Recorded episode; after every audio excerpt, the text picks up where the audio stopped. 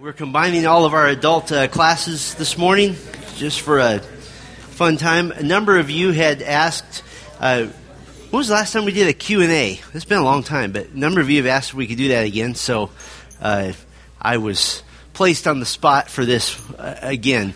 If somebody could close those back doors, that would be great. So we'll, we'll pray in just a moment, but here's how Q&As usually work. This is just uh, human nature is that for the first 25 minutes, you can't get anybody to ask any questions. And then five minutes before we're done, somebody asks a nuclear question that sparks 50,000 others. So ask the nuclear ones up front, and then we'll, we'll get going from there. I, um, I need, does somebody have pencil or pen and blank paper with them? All right. So, um, Brighton, when, not if, I don't know the answer to a question, Will you write that question down if I ask you to? And then that way I can fulfill my obligation and come back and bring an answer. So uh, get lots of paper out and a couple of extra pens and uh, anything you need. So let's do this. Let's open in prayer, and then you start thinking about what we can discuss together as the body of Christ. And I'll give you some, some maybe some guidelines. Our Father, we thank you for the Lord's Day. We thank you for the reminder every single Sunday that this is the day that our dear Savior was raised from the dead, that He uh, proclaimed victory over death, and that He paved the way for us to be justified. He paved the way for us to conquer death as well. And now that we can celebrate and we can say, Where, O death, is your sting? So we thank you for this Lord's Day. We thank you for the opportunity to gather together. As we have an informal discussion right now, Lord, I pray that it would be uh, useful to us and glorifying to you as we learn how to uh, continue to walk in the manner worthy of the calling which we've been called. We pray these things in Christ's name. Amen. So, let me just encourage some guidelines. You can ask anything you want.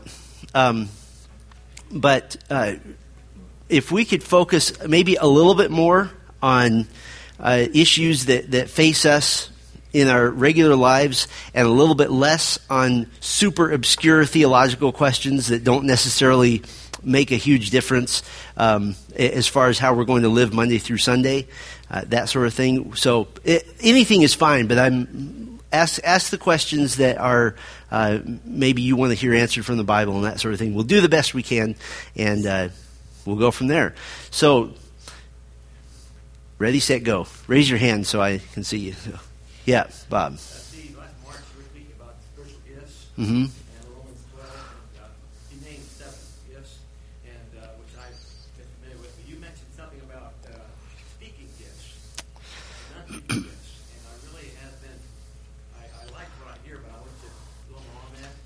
Oh, that's um, yeah, that's from First Peter four. Um, that is Peter's kind of simplification of spiritual gifts. I don't have it memorized, so we'll we'll turn to it. 1 Peter 4 and he says, um, let's start in verse 7. The end of all things is at hand, therefore be self controlled and sober minded for the sake of your prayers. Above all, keep loving one another earnestly, since love covers a multitude of sins. Show hospitality to one another without grumbling. As each has received a gift, use it to serve one another as good stewards of God's varied grace. Whoever speaks is one who speaks oracles of God. Whoever serves is one who serves by the strength that God supplies, in order that in everything God may be glorified through Jesus Christ. To him belong glory and dominion forever and ever. Amen. So, verse 11 is Peter's just simplified here are the spiritual gifts you're either speaking or you're serving. And, and really try to think of one that doesn't fit in one of those two categories. I don't think there are any.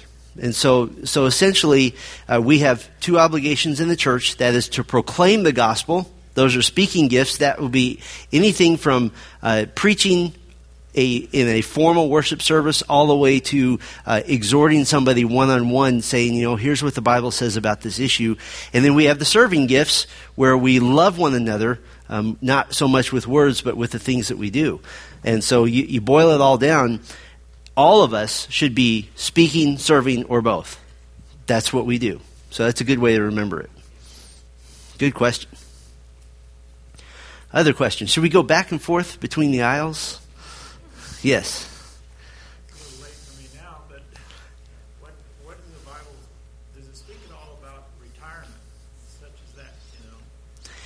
Does, it does it speak about retirement? Well, let's let's define retirement. Um, if if you're talking about trying to accumulate enough wealth so that you don't have to work for money, uh, Proverbs does speak of of saving money.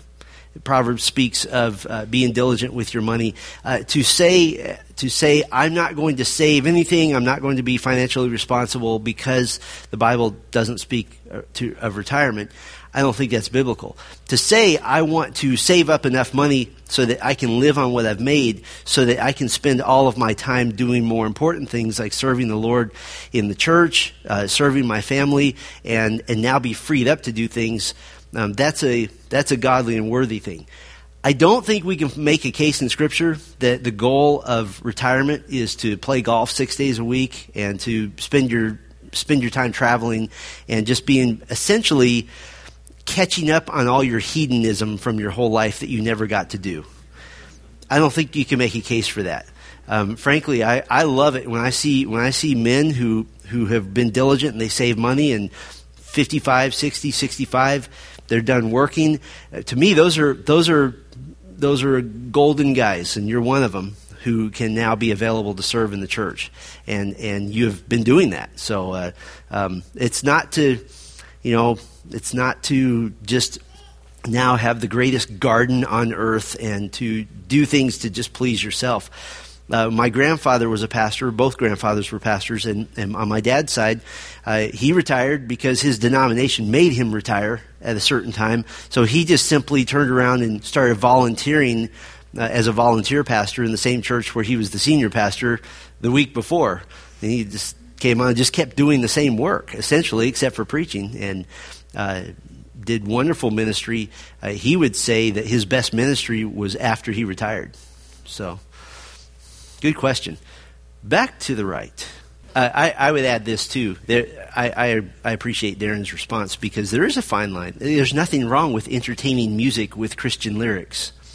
But when we gather together for worship, that, that's a specific function. It's a specific command that the Lord has given to us and and there are ways that you can turn even good worship music into entertainment because there's a there's a, a lack of participation. If you've ever been to a worship service where the music was so loud that you can't hear yourself singing, I have a problem with that. Not because I don't like loud music. I actually really like loud music. Um, when I'm in my car by myself, I'm I'm the guy you're sitting next to that's irritating you with the boom, boom, boom, and um, but there's a there's a participation element that that we have to work hard at. That's why I don't like um, having you know the, the, musical star on stage and everybody else 200 feet away from him. That's not participating. We there's a closeness here. There's a there's a proximity to one another. Um, but I think that the teaching element is there.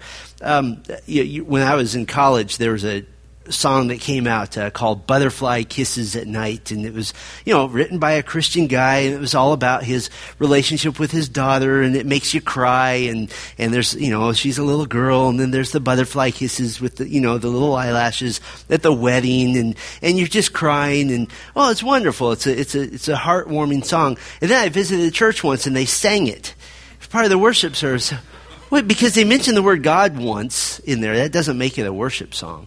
Um, here's here's I think I think maybe the most key component. How does the gospel fit into this into the song or the group of songs?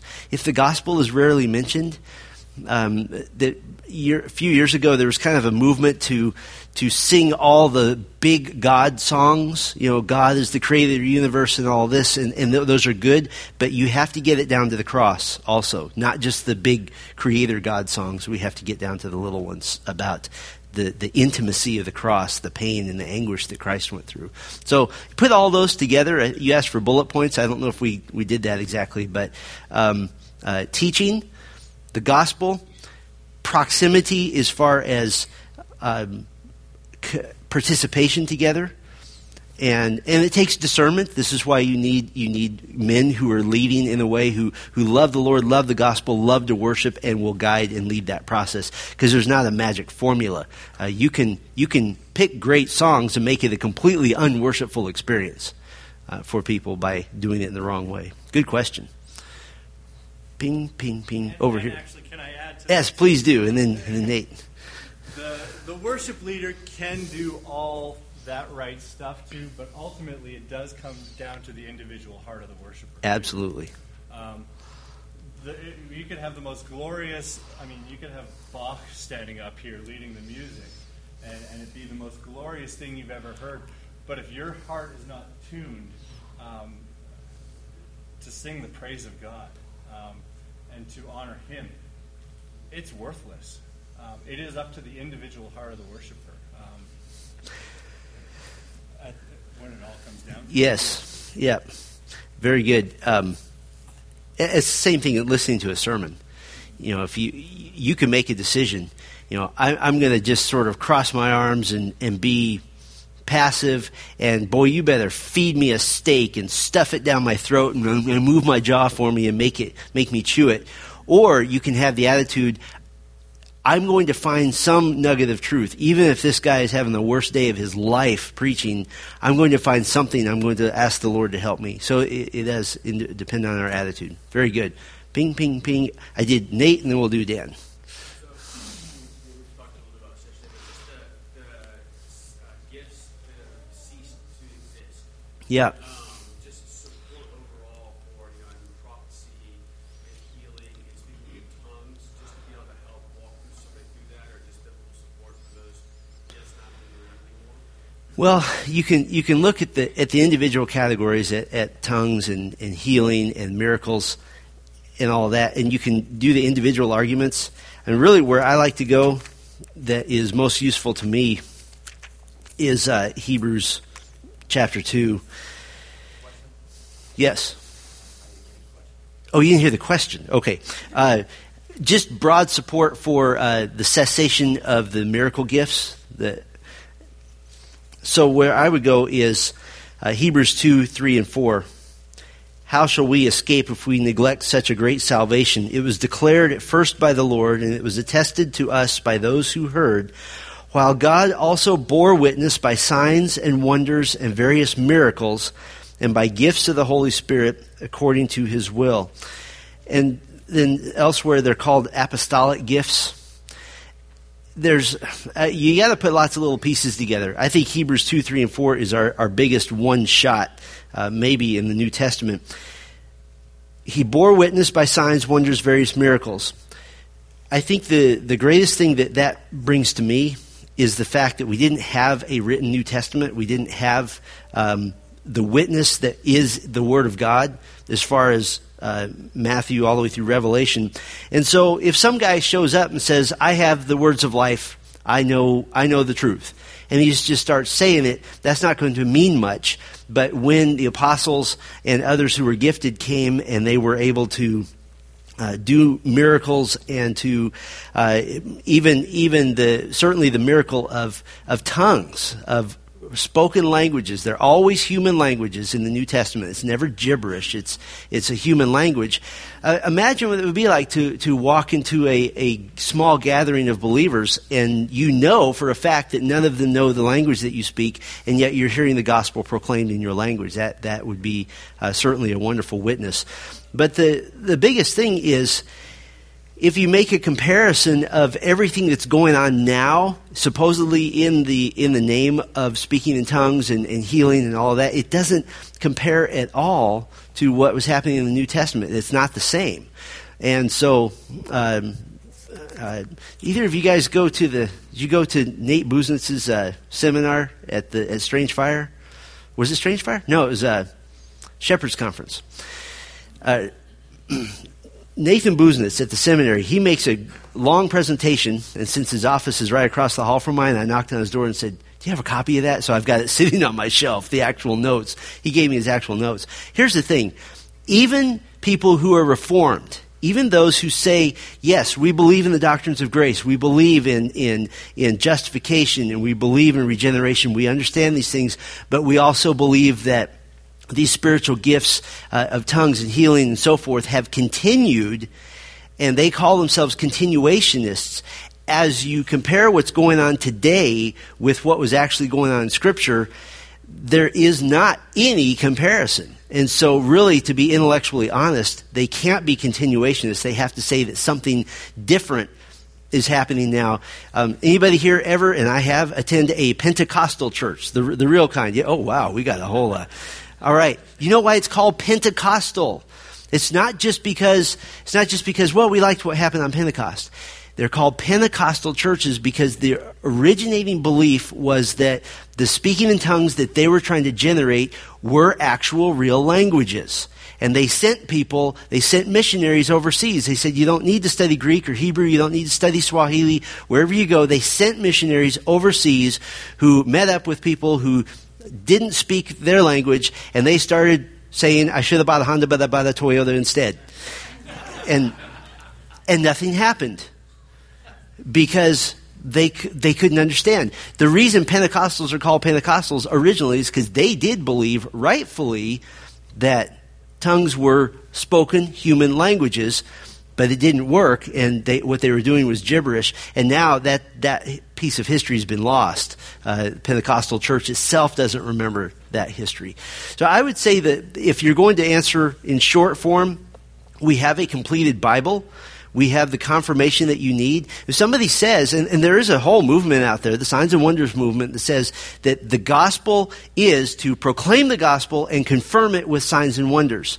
Well, I think about uh, John, who wrote, These things I have written to you who believe in the name of the Son of God, that you may know that you have eternal life. What things? All the, the, the, the, the, the doctrine that's written there, uh, the end of the Gospel of John, he says, he says, says, all these miracles have been recorded so that you might believe. We have all that we need. And so I think the existence of a Bible, of a completed Bible, is our greatest proof. And the fact that if you go step by step through all of the, the gifts that are supposedly happening today, they bear no resemblance whatsoever to what was happening in the New Testament. Very short, incomplete answer, but uh, get MacArthur's book, Strange Fire. It's a lot of fun to read, and it'll answer that question better. Very good. And then, Dan, you had a question as well.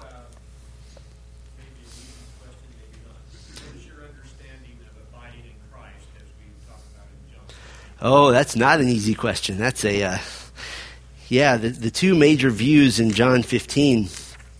Um, in fact, let's just go there and read that part. I even said don't throw hard theological questions, but uh, did it anyway. John 15, verse 1 I am the true vine, my Father is the vine dresser. Every branch in me that does not bear fruit, he takes away. And every branch that does bear fruit, he prunes that it may bear more fruit. Already you are clean because of the word that I have spoken to you. Abide in me, and I in you. As the branch cannot bear fruit by itself unless it abides in the vine, neither can you unless you abide in me. Okay, there's as I understand it, there, there's many more than these, but there's two views that kind of clash with one another. That when Jesus says, "Abide in Me," um, that that could possibly be a warning to those who have not yet come to full faith in Christ. That that you need to come all the way to faith in Christ. Um, the other major view is that, of course, he's speaking to believers that they need to abide. Um, I, I think that the passage kind of explains itself. This is just where I come from. I'm very simplistic. Verse 2, he makes a comparison. Every branch in me that does not bear fruit, he takes away. Using other scriptures, and we won't go to them now, we, can, we, we want to use the preponderance of scripture that we, we wouldn't say that that means somebody's losing their salvation. What we would say, though, is that this is somebody who knows the truth, who has toyed with the truth, maybe who has been a churchgoer, who has heard the gospel, and they, they do not have faith in Christ. And how do we know this? This is what John 15 is about. We know it because they don't bear fruit. Their life doesn't change, there, there's nothing new. So he gives this dichotomy every branch of me that does not bear fruit, he takes away. The believer, every branch that does bear fruit, he prunes that it bear it may bear more fruit. So we have the dichotomy between the, the unbeliever and the believer. Verse 3 Already you are clean because of the word that I have spoken to you. I think we would say, just logically, good hermeneutics would say, now he's speaking to the believers. Uh, he would never say to an unbeliever, You are clean. So he's speaking to the believer, and I think that continues in verse 4 Abide in me and I in you. It doesn't say, So that I won't cut you off the vine it says, As the branch cannot bear fruit by itself unless it abides in the vine, neither can you unless you abide in me. Now, there's another, there's a nuance to, to this that says, Is there such a thing as a Christian who doesn't bear fruit? Because Jesus is saying, You have to abide in me to bear fruit. Well, again, the fruit of the Spirit love, joy, peace, patience, kindness, goodness, faithfulness, gentleness, self control. Would you say there's such a thing as a Christian, a regenerated person who is a new creation in Christ? The old has gone, the new has come, who never demonstrates those nine characteristics, those nine fruit. I don't think we could say that.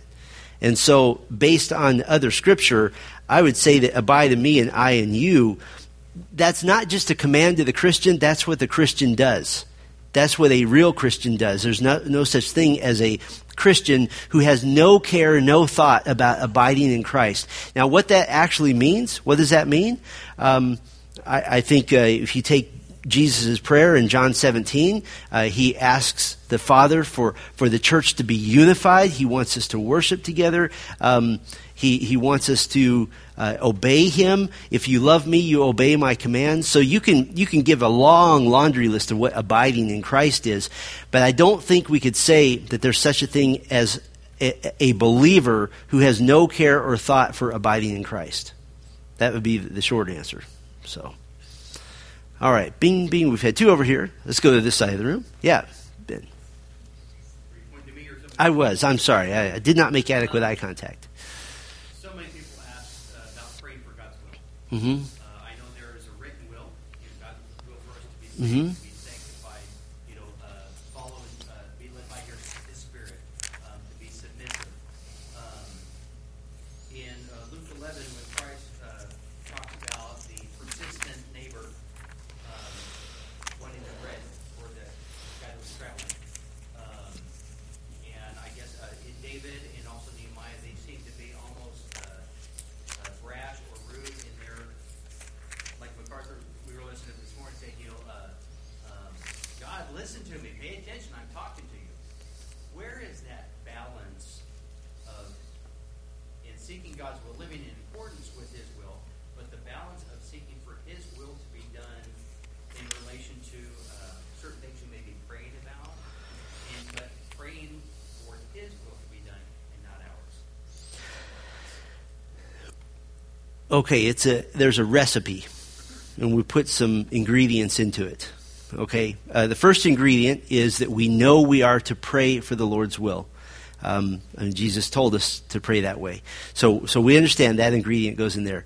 There is also the ingredient of persistence in prayer. Now, where does persistence cross the line into lack of faith? I think persistence crosses the line into lack of faith when we're going to be discontent, we're going to be sinfully lacking in peace until God does what I want Him to do. But short of that, I'm going to be persistent. Lord, I, I would like to know what your will is, but here's what I believe it is, and I'm going to pray for it like crazy until you show me otherwise. I think that there's a there's a fatherly love uh, when we are persistent. Um, so, first ingredient is praying for His will. Second ingredient is being persistent but not to the point where we're, we're going to uh, sin by believing that we can't be happy until God does what we want Him to do. Third ingredient comes from Romans 12, 2. Do not be conformed to this world, but be transformed by the renewal of your mind, that by testing you may discern what the will of God, what is the will of God, what is good and acceptable and perfect. I, I think that um, I, I heard a guy say once the first thing that a new Christian should learn is to uh, ask God, show me your will. Well, that's a really broad spectrum. I think the first thing a Christian should learn, number one, is that you can't lose your salvation. Number two, the Word of God is how you discern God's will. And we start with this broad, big picture. Somewhere in here is God's will. Well, the more you read Scripture, you start to narrow that focus down to where, okay, because of wisdom, because of what I know the Lord requires of me, because I know the commands of the New Testament, I can narrow down the Lord's will to one, two, or three um, viable choices that are good. So there's kind of a progression that you would go through in prayer, um, and as you're trying to discern the Lord's will. And the progression starts with: Is there first? Is there a clear black and white sin issue here? You know, if, somebody's praying, Lord, show me your will, should I divorce my wife? No. That's easy. Um, somebody actually, actually asked me that question Would you pray with me, Pastor? I'm praying about whether to divorce my wife or not. I said, Number one, I don't need to pray about it. We already have the answer to that. So beyond that, now, now we go down to the next level, which is wisdom. We use wisdom to discern. Uh, this is why we're, we're transformed by the renewal of our mind to understand God's word, to make wise choices, and to, to understand if I have five options, some of them are not wise. They may not be inherently sinful, but they're just simply not wise. And so we're going to narrow it down that way. As you get to let's say um, the classic example is you have two or three choices that, that none of them are sinful. They all seem to be equally wise. Uh, at that point, uh, if you've done all that you can, there's some things that you do. I, th- I think for me, um, if I sense I'm making the decision quickly, I'm going to stop because I tend to make bad decisions quickly. And so I'll just ask the Lord for some help and ask Him to um, to, to help make it easier on me. Uh, we, we, use this phrase all the time, so, and I, I kind of hate it and love it at the same time about God opening and closing doors because there's some problems with that theologically. Um, but it is useful when you're asking the Lord for help and He gives you one choice. Wow, okay, that, that makes it very clear. But beyond that, when you get to that, then you go to Psalm 37 4. Delight yourself in the Lord, and he will give you the desires of your heart, which does not mean, incidentally, that he gives you whatever you want. It means that he places in your heart the desires he wants you to have. And you do those things. Um, somebody says, you know, somebody says, uh, Why are you at Grace Bible Church? The answer is simple. It's where I want to be. It's very simple. It, it's wise, it's not sinful, it's, it's the right thing to do for me. But I think. Um, Number one is absolutely being transformed by the renewal of your mind. A brand new believer, that's where they're going to struggle. How do I know God's will? That's the big question that young people have. I've done a, a college group Q and A's before. It's always the number one question. How do I learn God's will? Well, what they're talking about is how do I decide who to marry, what to do with my life? That's not the issue do the things you know are God's will already, that you are to be uh, set apart for, for Christ, you're to be obedient to Him, you're to do all the things that demonstrate the fruit of your salvation. And as you're doing those things, at that point, it becomes less and less important what you do for a living, and um, less and less important whether you are married or not. Uh, one guy I, I talked to, or, or I listened to, he was addressing the singles group about, you know, their big concern was, how do I find the right spouse? And he said, you run the race as hard as you can straight to heaven. And you're running hard, you're obedient, and you look, and there, hey, there's someone running next to me, the same race. You want to kind of run this race together for a few decades, and that's it. So I think there's some ingredients to it. Put all the ingredients in there. There's not a magic, um, Lord, show me your will, bing, and there it is. He wants us to be discerning and wise. Otherwise, we wouldn't have uh, the Bible. We wouldn't need the Word. So, good question. Bing, bing. How about this side? Yeah, Ben standing up in the back.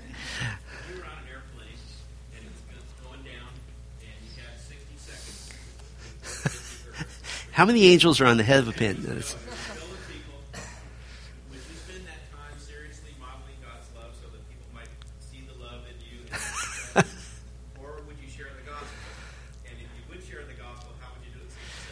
Sixty seconds. The last sixty seconds, I'd probably have my head in the pillow, screaming my head off. because I, am not afraid to die. I'm just not thrilled about the process. Um, that's easy. Depends on if my wife is with me or not. If my wife is with me, my number one job is to is to hold her. That's it. Um, if if she's not with me, then I'm going to do whatever I can to probably use some key words. You need to repent of your sin. You're about to meet a holy God, but God has paid for your sin through Jesus Christ. You must repent now. Beg Him for mercy now. That's what I would present. But if Sylvia's with me, it's too bad. I'm going to be right there. And if it's if I'm by myself on a plane, I'm just going to probably pray and suck my thumb until we hit the ground and like that. Good question. Yes, Jane.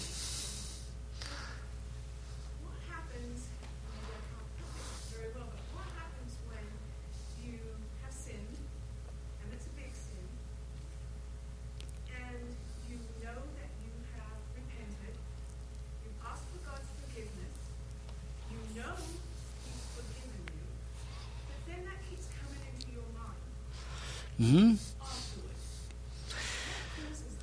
What causes that? Uh, I think, first of all, human nature that's sinful, and also we have an accuser who's accusing us all the time, um, Satan. And not that he's speaking directly into your mind or anything weird like that, but um, it, it's against our nature to feel forgiven. And so, and I use the word feel not in an emotional sense, but in the sense of truly believing it. So I, I don't know what causes it. I know what the solution is to it, and that is to continually remind yourself of Romans 8 1, that there is therefore now no condemnation for those who are in Christ Jesus. And when it pops back, oh yeah, there's therefore now no condemnation for those who are in Christ Jesus. Psalm 103, he is, he, as far as the east is from the west, so far has he removed my transgression from me. And so the Word of God is your answer. The, the truth is the answer. Um, the feelings of condemnation are, they're like uh, when, you, when you have a wound, you can see the wound, and for a while, even when it's healed, you push on it and it hurts. And what you're aiming for is you can see the scar, but you can push on it and it doesn't do anything. You can remember the sin that you, you, you committed, but um, I mean, frankly, we sin so frequently that we don't have time to really just ponder one in particular all the time. By the time you're done pondering, you've already done seven more that you need to you need to confess. But every time your mind wants to return to pondering it, you, you just battle it with truth. And I think over the course of time, you begin to to grasp that justification is for real, that you have you have the imputed, the credited righteousness of Christ. And and the truth is is that although I sinned and I asked for forgiveness, I have repented, I have changed my actions accordingly. Um, to repent doesn't mean just to say I'm sorry, it means to change what I'm doing in that situation. As you grasp justification, you begin to grasp, okay, when God looks at me, he is looking through the lens of Christ and he sees the righteousness of Christ. And you just grab onto that and you and you hold on to it for dear life and you thank the Lord for it. So, um, but I love, you know, 1 John 1 9, if we confess our sins, he is faithful and righteous to forgive us our sins and to cleanse us from all unrighteousness. And, and that's key to cleanse us from all unrighteousness. And that's not a salvation prayer, that's the prayer of a believer that you, you are clean before the Lord. Um, good way to think about it. Remember when when uh, Jesus was going to wash the feet of the disciples, and in the upper room the night he was going to be arrested, and Peter said, "You're not going to wash my feet. No way. You're the Lord. I'm Peter. No way you're washing my feet." And Jesus said, If I don't wash your feet, you have no part with me. And Peter goes, Then wash my whole body. Here I, I can imagine him starting to rip off clothes, and, and everybody's going, No, no, we don't, we don't want to do that. But Jesus said, I only need to wash your feet. The rest of you is clean. And that's a great picture of, of forgiveness for what we might call family sin. That in Christ, I'll never be kicked out of the family, but I do need to be cleansed of, of the where my feet have trod and the, the dust on my feet of sinfulness. But you fight it with Scripture. I don't know the cause, but fight it with Scripture and the truth. Good question. Yes, ma'am.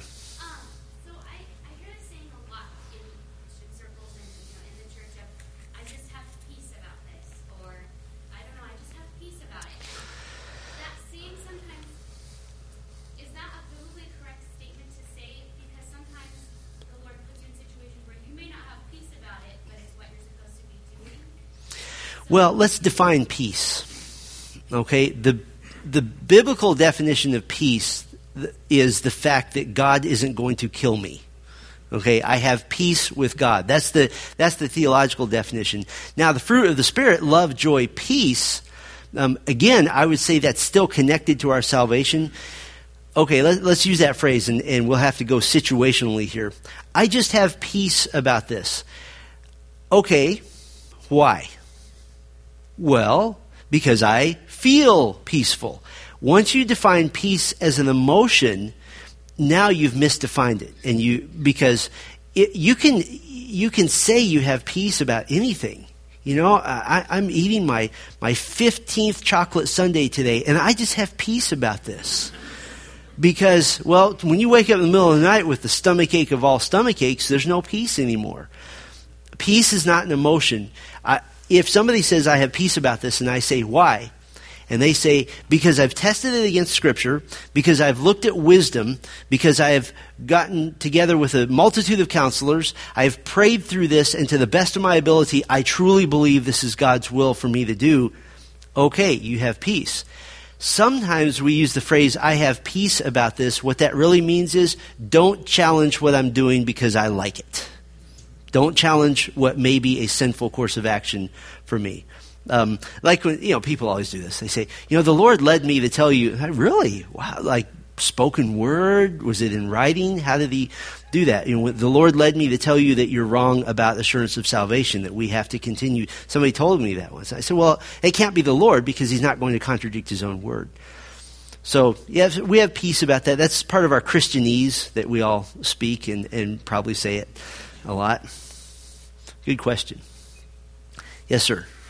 I grew up in a lot of churches that define like worship and ministries as things that you wouldn't normally like. Oh, we have a hot rod ministry, or we have this and this. How would you biblically define like worship and what a ministry actually is? What can you actually classify as a ministry, and what can you classify as worship? Well, uh, yeah, that goes to philosophy of, of ministry.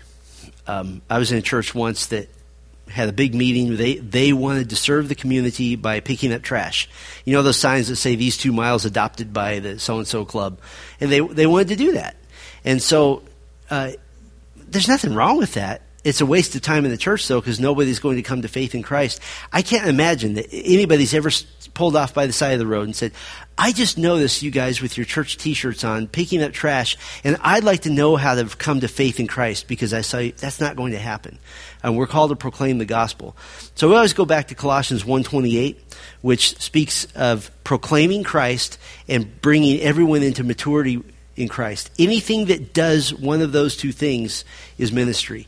Um, you can use a thousand different methods to uh, bring the gospel, connect the gospel with the elect, to connect the gospel with, with people. But, um, you know, here we try to be very, very narrowly focused. Um, what we were taught in seminary was that you think about three things that the church is about equipping the saints, uh, exalting God, equipping, exalting, and evangelism. And if it doesn't fit under one of those three, then it's probably not, it's not an evil thing, it's just not the church's job. Um, and you do, you start to slide over into a social gospel. Uh, who is it? Rick Gavin. Where is he? Is he here? Yeah, he sent me a great article. Uh, was it this week about uh, the the Methodist Church is is going through this big deal where they may split over the issue of homosexuality. I hope they do. I hope the real believers uh, show themselves and and maybe get their act together. But there's a quote from one of their famous pastors who said that that the reason the church exists is for uh, I can't remember the phrase. It was is to feed the hungry and clothe the naked. No, that's not the reason the church exists. Jesus said, The poor you'll always have with you. The church exists to make God big, to make him known in the world through the gospel of Christ. That's why we're here. So, so you always filter when somebody wants to do a ministry. There's lots of great ideas that don't need to be in the church. Um, you know, let's start a lawn mowing club. All right, how are you going to spread the gospel with that? Well, I just want to mow lawns. Go start a business and make money doing that. Don't bring that to the church. So. I saw a hand back here. Yeah, Rudy.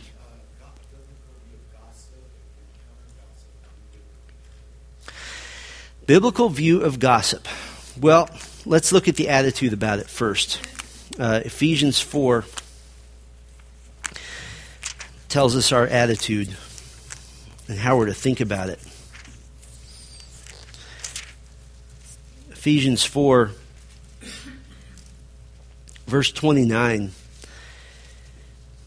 says, Let no corrupting talk come out of your mouths, but only such as is good for building up, as fits the occasion, that it may give grace to those who hear. So every time we open our mouths, am I giving grace? Am I building up? Or am I tearing down? Do not grieve the Holy Spirit of God, by whom you were sealed for the day of redemption. You know what the context is? Grieve the Holy Spirit. We grieve the Holy Spirit when we are speaking in a way that is sinful. Um, verse 31 Let all bitterness and wrath and anger and clamor and slander be put away from you, along with all malice. Now, I want you to notice something.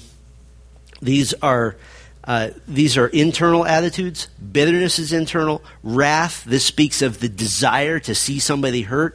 And anger, that speaks of your, your indignation toward them. But then it goes external. Clamor and slander and malice. Those are things that now, these are external manifestations of internal sinful attitudes. This is why Hebrews 12:15 says, "Let all bitterness be put away from you, so that uh, I don't remember exactly, but it speaks of. Let me look it up. I, I memorized it in in a different version, and now I'm confused. Every time new versions come out, it messes me up. Hebrews twelve fifteen says, see to it, oh yeah, see to it that no one falls short to obtain the grace of God. I actually like the NAS, which says, see to it that no one falls, no one uh, comes short of the grace of God, that no root of bitterness springs up and causes trouble, and by it many be defiled. This is important in the church because when, when somebody comes to you and they say something negative about another person, a root of bitterness is something that, that takes root and can spread to many. I actually read an article once that uh, a guy theorized after he, he did some anecdotal studies of churches that had split and had difficulties. And it, it wasn't a scientific study, but his conclusion was that he believed that about 95% of church splits started with gossip, started with somebody using their mouths inappropriately. So, what do you do? Um, I'll tell you what I do. If somebody, and I know that they have a malicious intent, I'll stop them and, and I'll say, You're speaking negatively about somebody else. If you want to continue that course of action, there's going to be consequences. And, the con- and I'm not talking as a pastor, I'm just talking as a believer. And the consequences are if you if you continue, you have two choices. Either I'm going to tell them that you were doing it, or you're going to go confess it. Which one do you want to do? And um, uh, you have to bite it like that. Uh, there's a way that we that we participate in gossip that we think is is okay, and it's not, and that's to be the listener. The moment you listen and you you receive that, you have now become complicit with with that sin, and so now you have a problem as well. I I, I am. If you ask me what things as a pastor I'm the least patient with, that's at the top of the list because it'll destroy a body quickly and, and it does spread. And you've got, especially in this day and age with email and texting, and all of a sudden you literally just have this, this mushroom cloud of, of just disgusting sin going through a body. People who have worshiped together, who have loved one another, who have stood next to each other, who have proclaimed the gospel together, suddenly not speaking to each other because the root of bitterness took root and it, by it many were defiled. And you now see sides being taken and and uh, just horrible things happening. So, what do you do? Um, very kindly, but in no uncertain terms, say, I'm not comfortable with this line of conversation. And if you don't stop, I'm going to I'm going to ask you to go deal with this with that person, or I'm going to tell them. One of the two. So, and then Matthew 18 kicks in too. If they don't want to stop, oh no, I'm not. Okay, I'm not going to take excuses. What you're doing is gossip. Just stop. Um, and, and, some people are are more prone to it than others, uh, and, and, it can be very insidious because you're just you're just sharing. You know, we're you know I just so and so. You know, I, I really prayed for him because he had a lot of trouble with uh, sexual sin in his past, and and um, so we're just you know pray for him. Why did you tell me that? I didn't need to know that. First of all, because I don't want to picture it, and secondly, why didn't you go deal with him? You know, that, that's the insidious kind because it feels friendly. It's not mean. It just feels kind of nice. So, so uh, I think our guide is Ephesians 4 29. Let no corrupting talk come out of your mouths. Um, Rick Holland has made a great point. I, I learned this from him that uh, gossip is saying something about someone that you would never say if they were standing there and flattery, which is just as sinful, as saying something to somebody that you would never say if they weren't there. That, you know, both are sinful. They're, they're corrupting talk. Um, the people I look out for the most, not here, of course, but in ministry, are the ones who are just lathering me with praise and flattery continually. That's not real.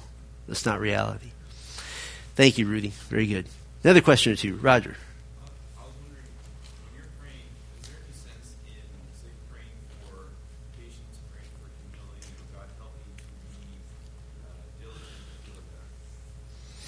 Praying for patience, frankly, when the word patience comes up in my prayers, it's usually asking for forgiveness for not having had it in a situation and being reminded that I need it, I need to be. On occasion, God is gracious to show me at the beginning of a situation, okay, I need to pray for patience right now. And um, uh, but also patience should be a fruit of the spirit. It should not be something we always have to pray for. It should be become more and more natural to us to default to be impatient. But absolutely, um, especially when you're younger, pray for patience because we want everything to happen right now. Ironically, the older you get, you have less time to live, but you are okay with things taking longer. I don't know why that is. It's funny. So, Steve, you had a question. Was it you? Oh, sorry, Stan. Poor Steve's like, no, I didn't have one. You may have one too, I don't know. Uh, The question, as, w- in, in our body here, or, or Christian, as a Christian, what should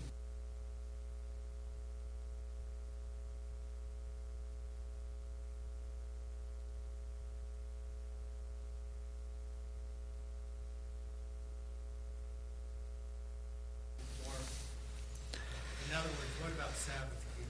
Is that, is that a, a principle, to what extent is that applied, in your opinion? or how- You know, um, we'll just we'll just go to scripture that nine of the ten Ten Commandments were, I, I won't even say transferred; they were reiterated in the New Testament, and Sabbath was left off. Sabbath was a sign to Israel, a sign of God's covenant with them, and so it doesn't doesn't apply to us. As far as the Lord's Day, um, there's actually a whole group of people who say that that. Uh, worship on Sunday was invented by Catholics, and therefore it's it's awful and wrong. And that's just not the case. Um, the the Lord's Day became a time of celebration and a time of worship for us based on the fact that that was the day that, that Christ was raised from the dead. But as far as having laws or rules that somehow Sunday should be slightly different, and we need to finish up here, um, there, there aren't any. What I would say is that if you're behaving in a way that's different on Sunday than you do the other days of the week, that's a sin issue. Um, where, you know, when I grew up, in, I grew up in these old-fashioned circles where where Sunday was the Sabbath, you know, and the way you the way you worship God was to have the worst day of your whole week by not doing anything fun. Um, and well, ironically though, then you would go home and eat a gluttonous meal, you know, somehow because it's the Lord's day. I, I never understood that. Didn't argue with it, but I, I didn't understand it. You know what I would say in our family? Um, we try to make the Lord's Day more special because it is the Lord's Day, and we devote our time to worship. We consider it the first day of the week, not the last day, and and so uh, um, we, we enjoy it. Even the Sabbath, even if we were living in, in if you were all Jewish and we were living in the in uh, the days when the Sabbath was kept, what did Jesus say about the Sabbath? Who is it made for?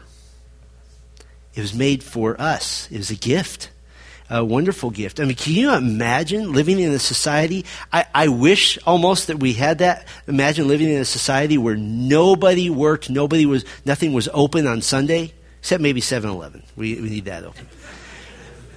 You ever been to a you ever been to a, a town that has a has a blue law where nothing's open on Sunday? It's totally legalistic, and people who believe that aren't going to heaven because of it. But it's kind of neat in a way.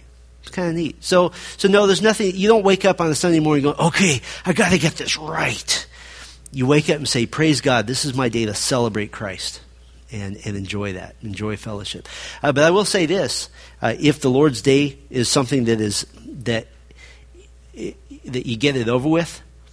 I've I've preached in a place where um, work was everything, and literally people would, would show up to church and leave, shoot out the door, so that he could go get another three quarters day of work in and make more money. That's wrong. Not not wrong to work, but wrong to make that worship a, less of a priority. We could go on all morning. I've already gone ten minutes over. Do want you to get to eat food and fellowship as well. So um, let's go ahead and pray. Thank you so much. Those were great questions. Our Father, thank you uh, for this time. We're grateful for your word. We don't have to we don't have to form opinions. All we have to do is look to the authority of Scripture. Lord, I pray uh, that our time as we continue worshiping today, we have already begun, but as we continue in a more formal sense, Lord, of coming officially as a body uh, before the throne of grace here in a few minutes, I pray that you would bless that time, that you would humble our hearts. And even now, as we enjoy fellowship, enjoy time together, may you bless that time as well. Thank you for this precious body of believers that you have called out into salvation, called from darkness into the light. We're so thankful, Lord, for this family of believers. We pray in Christ's name. Amen. Thank you. We'll see you in a few minutes.